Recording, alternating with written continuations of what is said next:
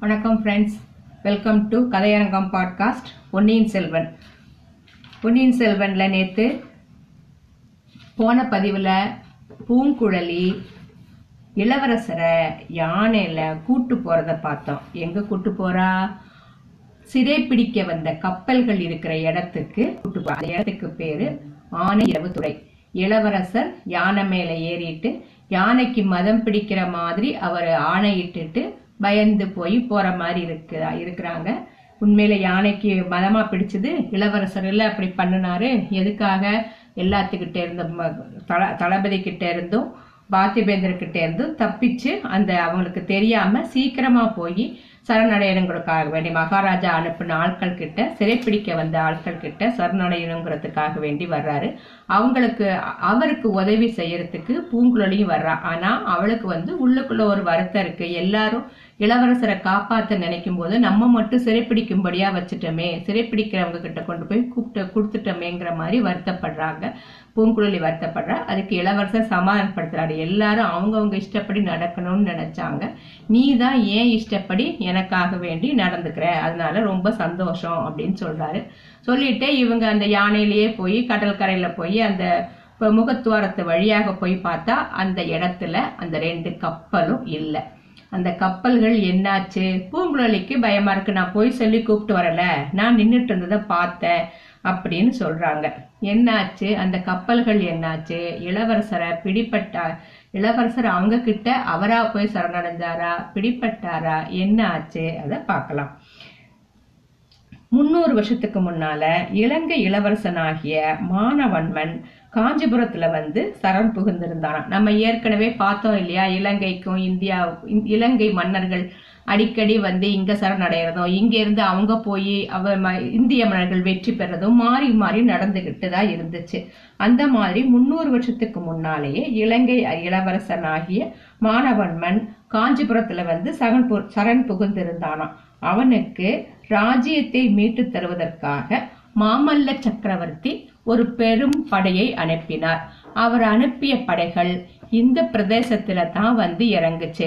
அந்த சமயம் தொண்டைமானார் உள்ள இடத்துல ஒரு சின்ன ஓடை தான் இருந்துச்சு. கப்பல்கள் வந்து நிக்கிறதுக்கும் படைகள் இறங்குவதற்கும் சௌகரியமாவதற்கு அந்த ஓடையை வெட்டி ஆழமாகவும் பெரிதாகவும் ஆக்குனாங்களாம். பிறகு அந்த ஓடையே தொண்டைமானாறு அப்படின்னு பேர் பெற்றுதான். முகத்துவாரத்தின் அருகில் அந்த நதி வளைந்து வளைந்து செல்லுது. இருபுறமும் மரங்கள் அடர்ந்திருக்கின்றன. இதனால் கடலிலிருந்து பார்ப்போருக்கு தெரியாதபடி கப்பல்கள் நிற்பதற்கு வசதியாக இருந்தது. அந்த மாதிரி பூமிக்குள் ஆறு புகுந்து தண்ணீர் நிறைய தேங்கி இருந்த இடம் ஒன்றுல தான் இளவரசரை சிறைப்பிடிக்க வந்த மரக்கலங்களை பூங்குழலி பார்த்திருந்தா. முதல்ல பார்த்த இடத்துல அந்த மரக்கலங்கள். மரக்கலங்கள்னா சின்ன சின்ன சின்ன படகுகள். இப்போ காணப்படவில்லை. அதாவது பாய்மரங்கள் கொடிகள் முதலியவை தென்படல.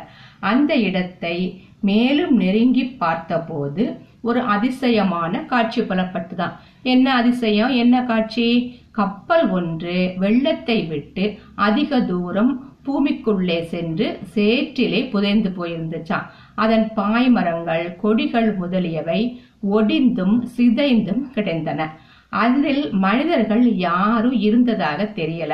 இரண்டு நாளைக்கு முன்னால அவள் பார்த்த கப்பல்களிலே அது ஒன்று அப்படிங்கிறது பூங்குழலிக்கு நல்லாவே தெரிஞ்சது. இளவரசரை சிறைப்பிடித்து கொண்டு போவதற்கென்று வந்த கப்பல்களில் ஒன்றுதான் அது.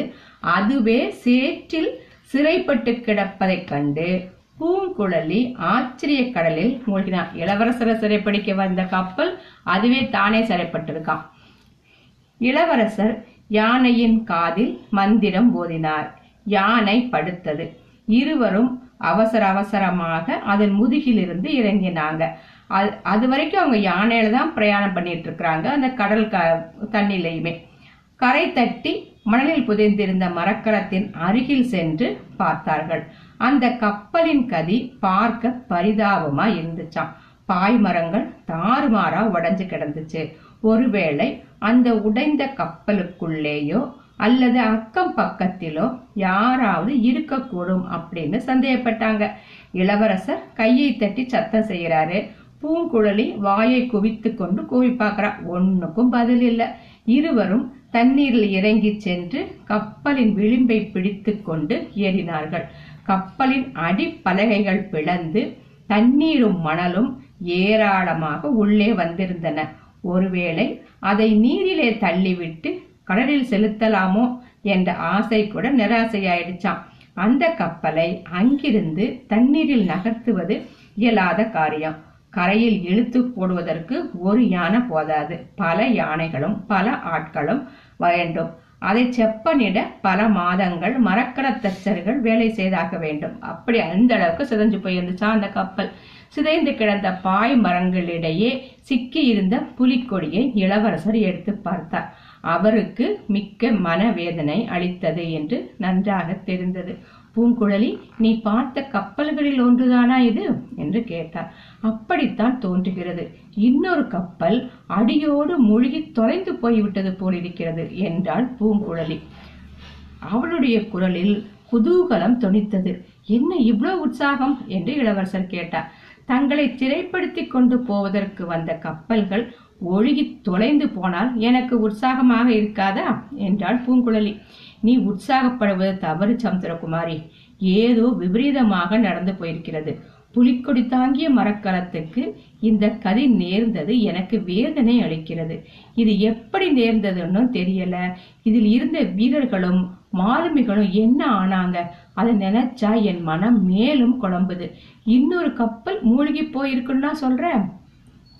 மூழ்கி போயிருக்கலாம் என்று சொல்கிறேன். மூழ்கி போயிருந்தா ரொம்ப நல்லது. நல்லது இல்லவே இல்லை. அப்படி ஒரு நாளும் இராது. இந்த கப்பலின் கதியை பார்த்துவிட்டு இன்னொரு கப்பல் அப்பால் நிறைய தண்ணீர் உள்ள இடத்துக்கு போயிருக்கலாம். இந்த கப்பல் ஏன் இவ்வளவு கரையறையில் வந்திருக்க வேண்டும் அப்படின்னும் தெரியல. சோழ நாட்டு மாலுமிகள் ஆயிரம் ஆயிரம் ஆண்டுகளாக கப்பல் விட்டு பழக்கமுள்ள பரம்பரையில் வந்தவர்கள்.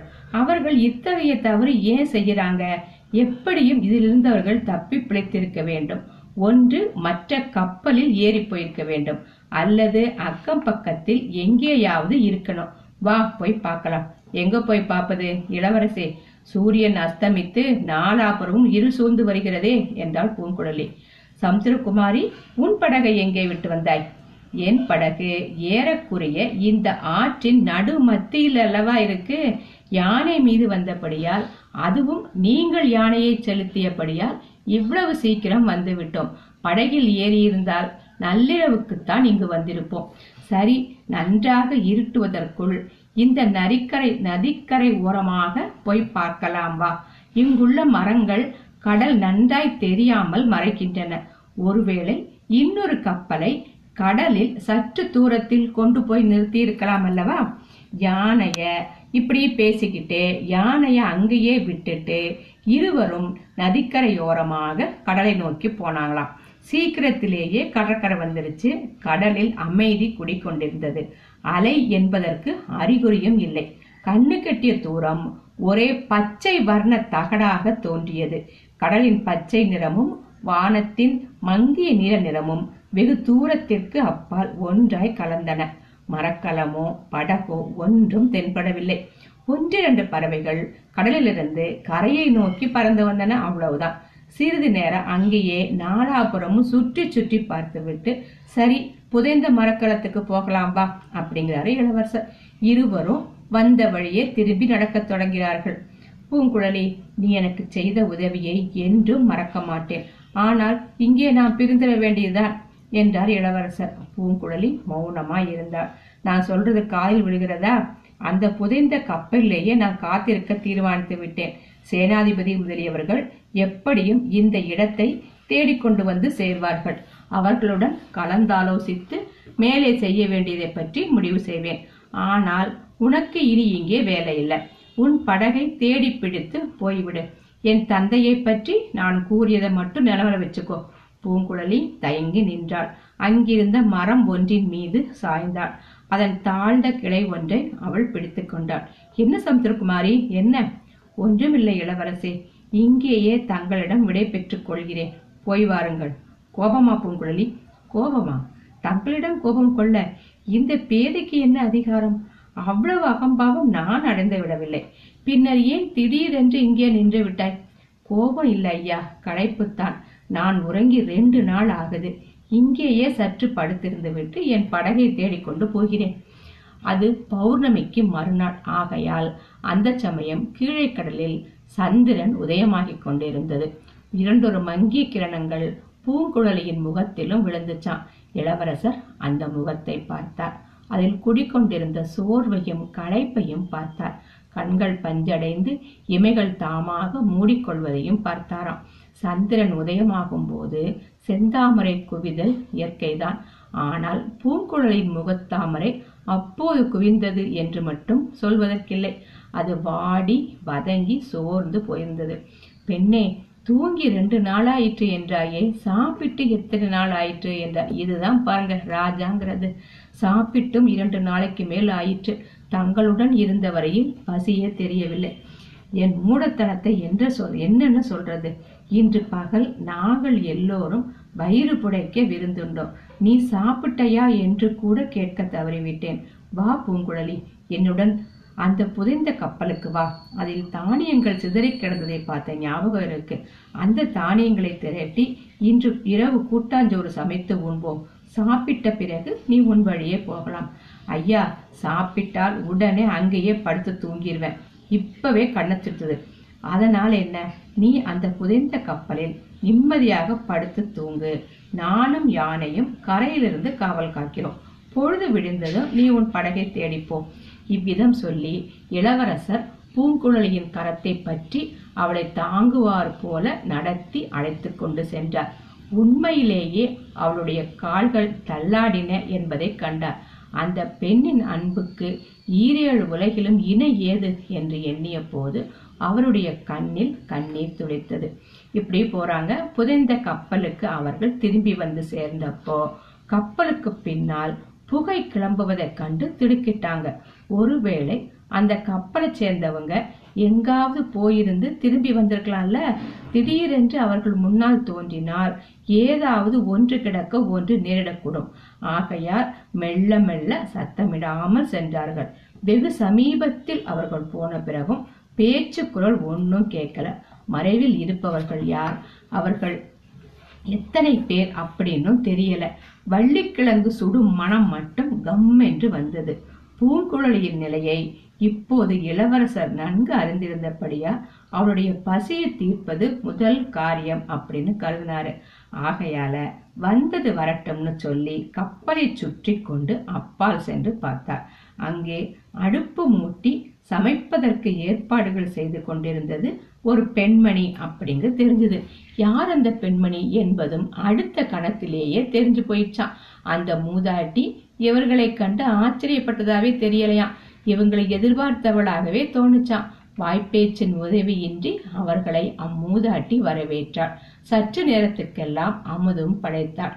பழையாறை அரண்மனையில் அருந்திய ராஜபோகமான விருந்துகளை எல்லாம் காட்டிலும் இம்மூதாட்டி அளித்த வரகரிசி சோறும் வள்ளிக்கிழங்கும் சுவை மிகுந்ததாக இளவரசருக்கு தோன்றியது. அது யாரு? அந்த ஊமை பெண் தான். ஊமை இளவரசின் ஊமை அரசின்னு வச்சுக்கலாமே.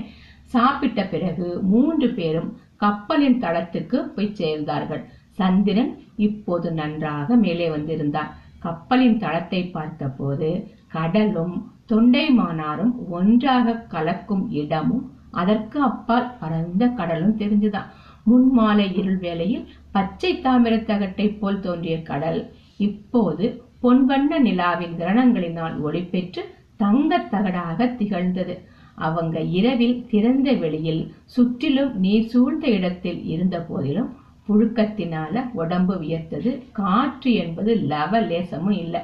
இதை பற்றி இளவரசர் பூங்குழலிடம் கூறியதை அந்த மூதாட்டி எப்படியோ தெரிந்து கொண்டார் வானத்தில் சந்திரனை சுற்றி ஒரு சாம்பல் நிற வட்டம் ஏற்பட்டிருப்பதை சுட்டிக்காட்டினார் சந்திரனை சுற்றி வட்டம் இருந்தால் புயலும் மழையும் வரும். என்பதற்கான அடையாளம் என்று பூங்குழலி விளக்கி கூறினார் புயல் வர்ற போது வரட்டும் இப்ப கொஞ்சம் காற்று வந்தால் போதும் என்றாள் இளவரசர்.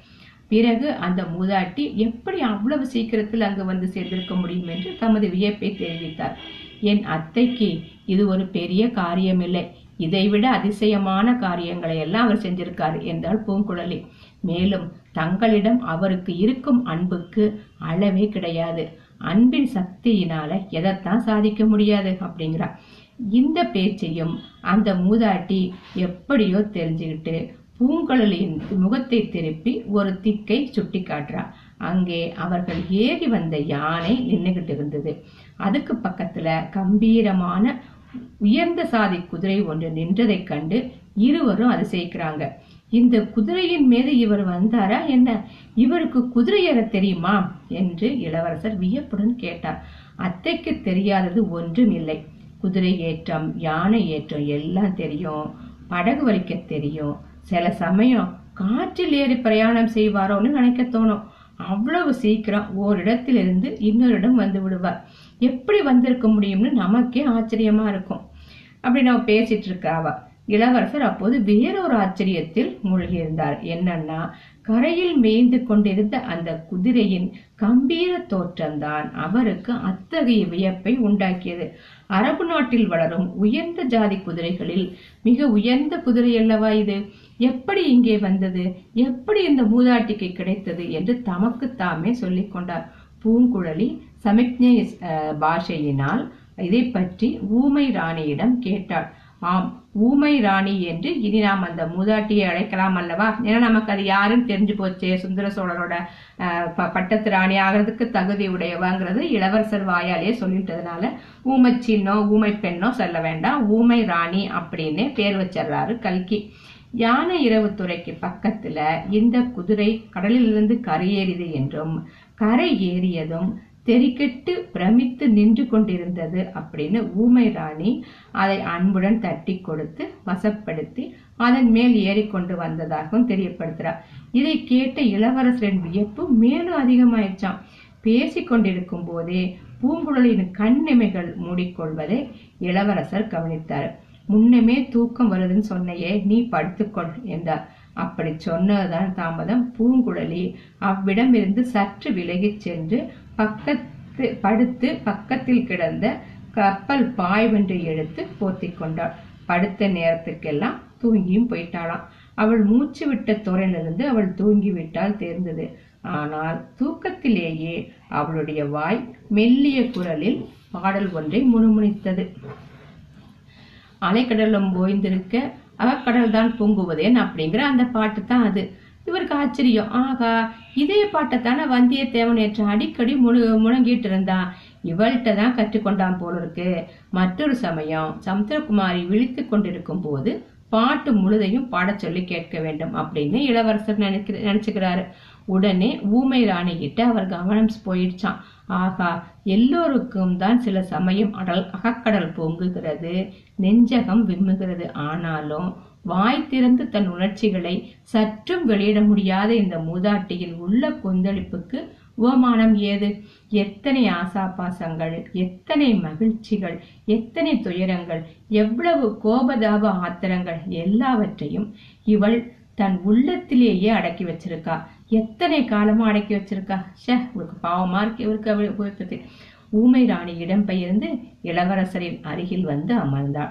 அவளுடைய தலைமயிரை அன்புடன் கோதிவிட்டாள் அவளுடைய இரண்டு கன்னங்களையும் பூவை தொடுவதைப் போல் தன் வலிய வைரமேறிய கரங்களினால் மிருதுவாக தொட்டு பார்த்தாள்.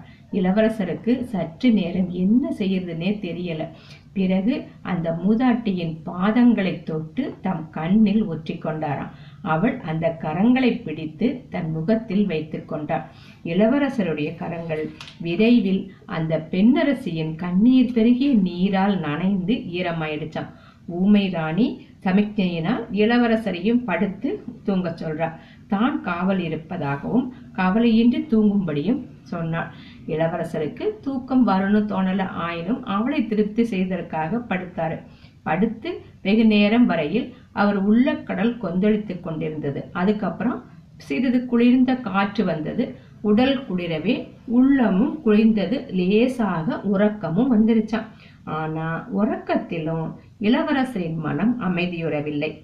பற்பல விசித்திரமான கனவுகளை கண்டார். அரபு நாட்டு சிறந்த குதிரை ஒன்றின் மீது ஏறி வானவெளியில் பிரயாணம் செய்கிறாரு. மேக மண்டலங்களை கடந்து வானுலகில புகுந்துட்டாராம். அங்கே தேவேந்திரன் அவரை ஐராவதத்தில் ஏற்றி அழைத்துச் சென்றான் தன்னுடைய ரத்தின சிங்காதனத்தில் அவனை உட்காரச் சொன்னான். ஓ எனக்கு இது வேண்டாம் இந்த சிங்காதனத்தில் என் பெரிய தாயார் ஊமை ராணியை ஏற்றி வைக்க விரும்புகிறேன் அப்படின்னு இளவரசர் சொல்றாராம். தேவேந்திரன் சிரித்து அவள் இங்கே வரட்டும் பிறகு பார்க்கலாம் அப்படிங்கிறானாம். தேவேந்திரன் இளவரசருக்கு தேவாமிரதத்தை கொடுத்து பருகச் சொன்னானாம். இளவரசர் அருந்தி பார்த்து விட்டு ஓ இது காவி காவேரி தண்ணீரை போல அவ்வளவு நன்றா இல்லையே அப்படிங்கிறாராம். தேவேந்திரன் இளவரசரை அந்த புறத்துக்கு அழைச்சு போறாராம். அங்கே தேவ மகளிர் பலர் இருந்தார்கள். இந்திராணி இளவரசரை பார்த்து இந்த பெண்களுக்குள்ளே அழகில் சிலந்தவர் யாரோ? அவளை நீர் மணந்து கொள்ளலாம் என்றார். இளவர இளவரசர் பார்த்துவிட்டு இவர்களில் யாரும் பூங்குழலியின் அழகுக்கு அருகிலும் வரமாட்டார்கள் என்றார்.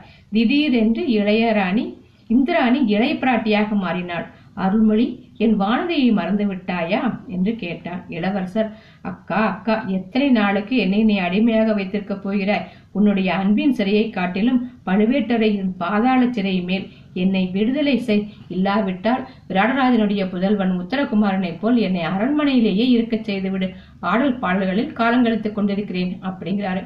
இளைய பிராட்டி குந்தவை தன் பவள செவிதர்களில் காந்தல் மலரை ஒத்த விரல்களை வைத்து அவளை வியப்புடன் நோக்கினாள். அருள்மொழி நீ ஏன் இப்படி மாறி போய்விட்டாய்? யார் உன் மனத்தை கெடுத்தார்கள்? ஆம் தம்பி அன்பு என்பது ஒரு அடிமைத்தனம்தான். அதற்கு நீ கட்டுப்பட்டுத்தான் ஆக வேண்டும் என்றாள். இல்லை அக்கா இல்லை. நீ சொல்வது தவறு. அடிமைத்தனம் இல்லாத அன்பு உண்டு. உனக்கு நான் அதை காட்டட்டுமா? இதை கூப்பிடுகிறேன் பார். பூங்குழலி பூங்குழலி இங்கே வா என்றார் இது எல்லாமே கனவுதான். கனவுல தான் எல்லாம் நடக்குது. பலவளவென்று பொழுது விடியும் சமயத்தில் பூங்குழலி குதிரையின் காலடி சத்தம் கேட்டு விழித்துக் கொண்டாள். ஊமை ராணி குதிரை மேல் ஏறி புறப்படுவதை பார்த்தாள். அவளை தடுப்பதற்காக எழுந்து ஓடினாள். அவள் கப்பலிலிருந்து இறங்கி கரைக்கு செல்வதற்கு முன்னால் குதிரை பறந்து சென்று விட்டது. உதய நேரம் மிக்க மனோகரமா இருந்து ரொம்ப அழகா இருந்துதான் காலை நேரம் கடல்ல இருந்து பாக்குறதுக்கு பூங்குழலியின் உள்ளத்தில் என்றுமில்லாத உற்சாகம் ததும்பியது. அங்கிருந்தபடியே கப்பலின் மேல்தளத்தை பார்த்தார். இளவரசர் தூங்கிக் கொண்டிருந்தார். பூங்குழலி நதிக்கரையோரமாக பறவைகளின் இனிய கானத்தை கேட்டுக்கொண்டு நடந்தாள். ஒரு மரத்தின் வளைந்த கிளையில் ஒரு ராட்சச கிளி உட்கார்ந்திருந்துச்சான் பூங்குழலியை கண்டு அது அஞ்சவில்லை. எங்கே வந்தாய்? என்று கேட்பது போல அவளை உற்று பார்த்தது. கிளித்தோழி இன்னும் சற்று நேரத்துக்கெல்லாம் இளவரசர் இங்கிருந்து போயிடுவாரு. பிறகு நீதான் துணை. என்கிட்ட பேசுவேல்ல? என்று பூங்குழலி கேட்டாள். அச்சமயம். பூங்குழலி பூங்குழலி என்று குரல் கேட்டது. முதலில் கிளிதான் பேசுகிறதுன்னு நினைச்சாளாம்.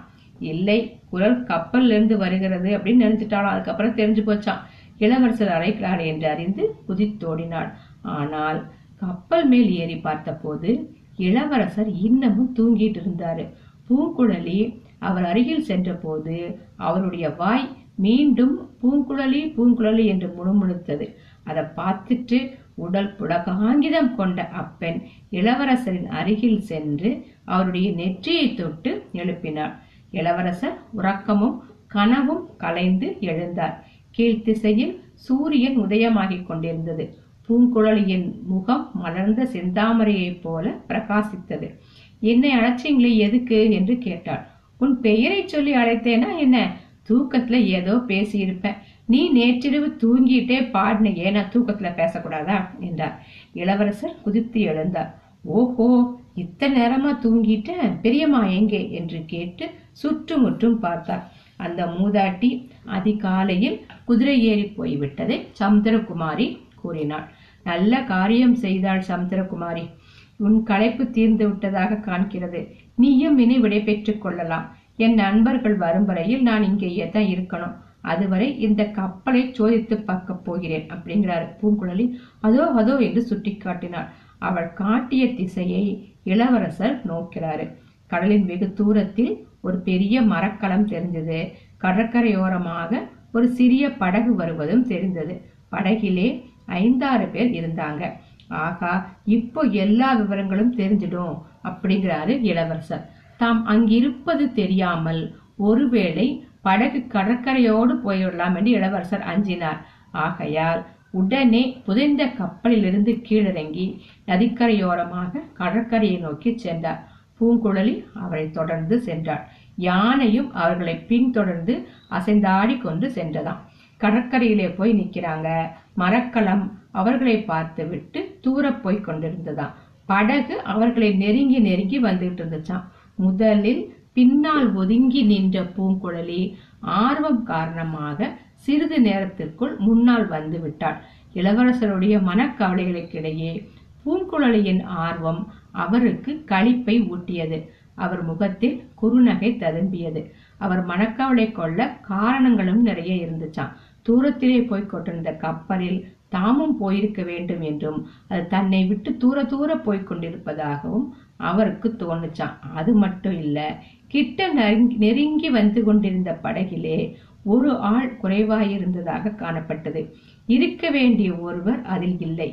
ஆம் அதோ சேனாதிபதி இருக்கிறார் திருமலையப்பர் இருக்கிறார் உடன் வந்த வீரர்கள் இருக்கிறார்கள் படகோட்டிகள் இருக்கிறார்கள். ஆனால் அந்த வானகுலத்து வாலிபனை மட்டும் காணோம். வல்லத்தரையன் எங்கே? எங்கே அந்த உற்சாக புருஷன் அசகாய சூரன் அஞ்சா நஞ்சம் படைத்த வீரன்?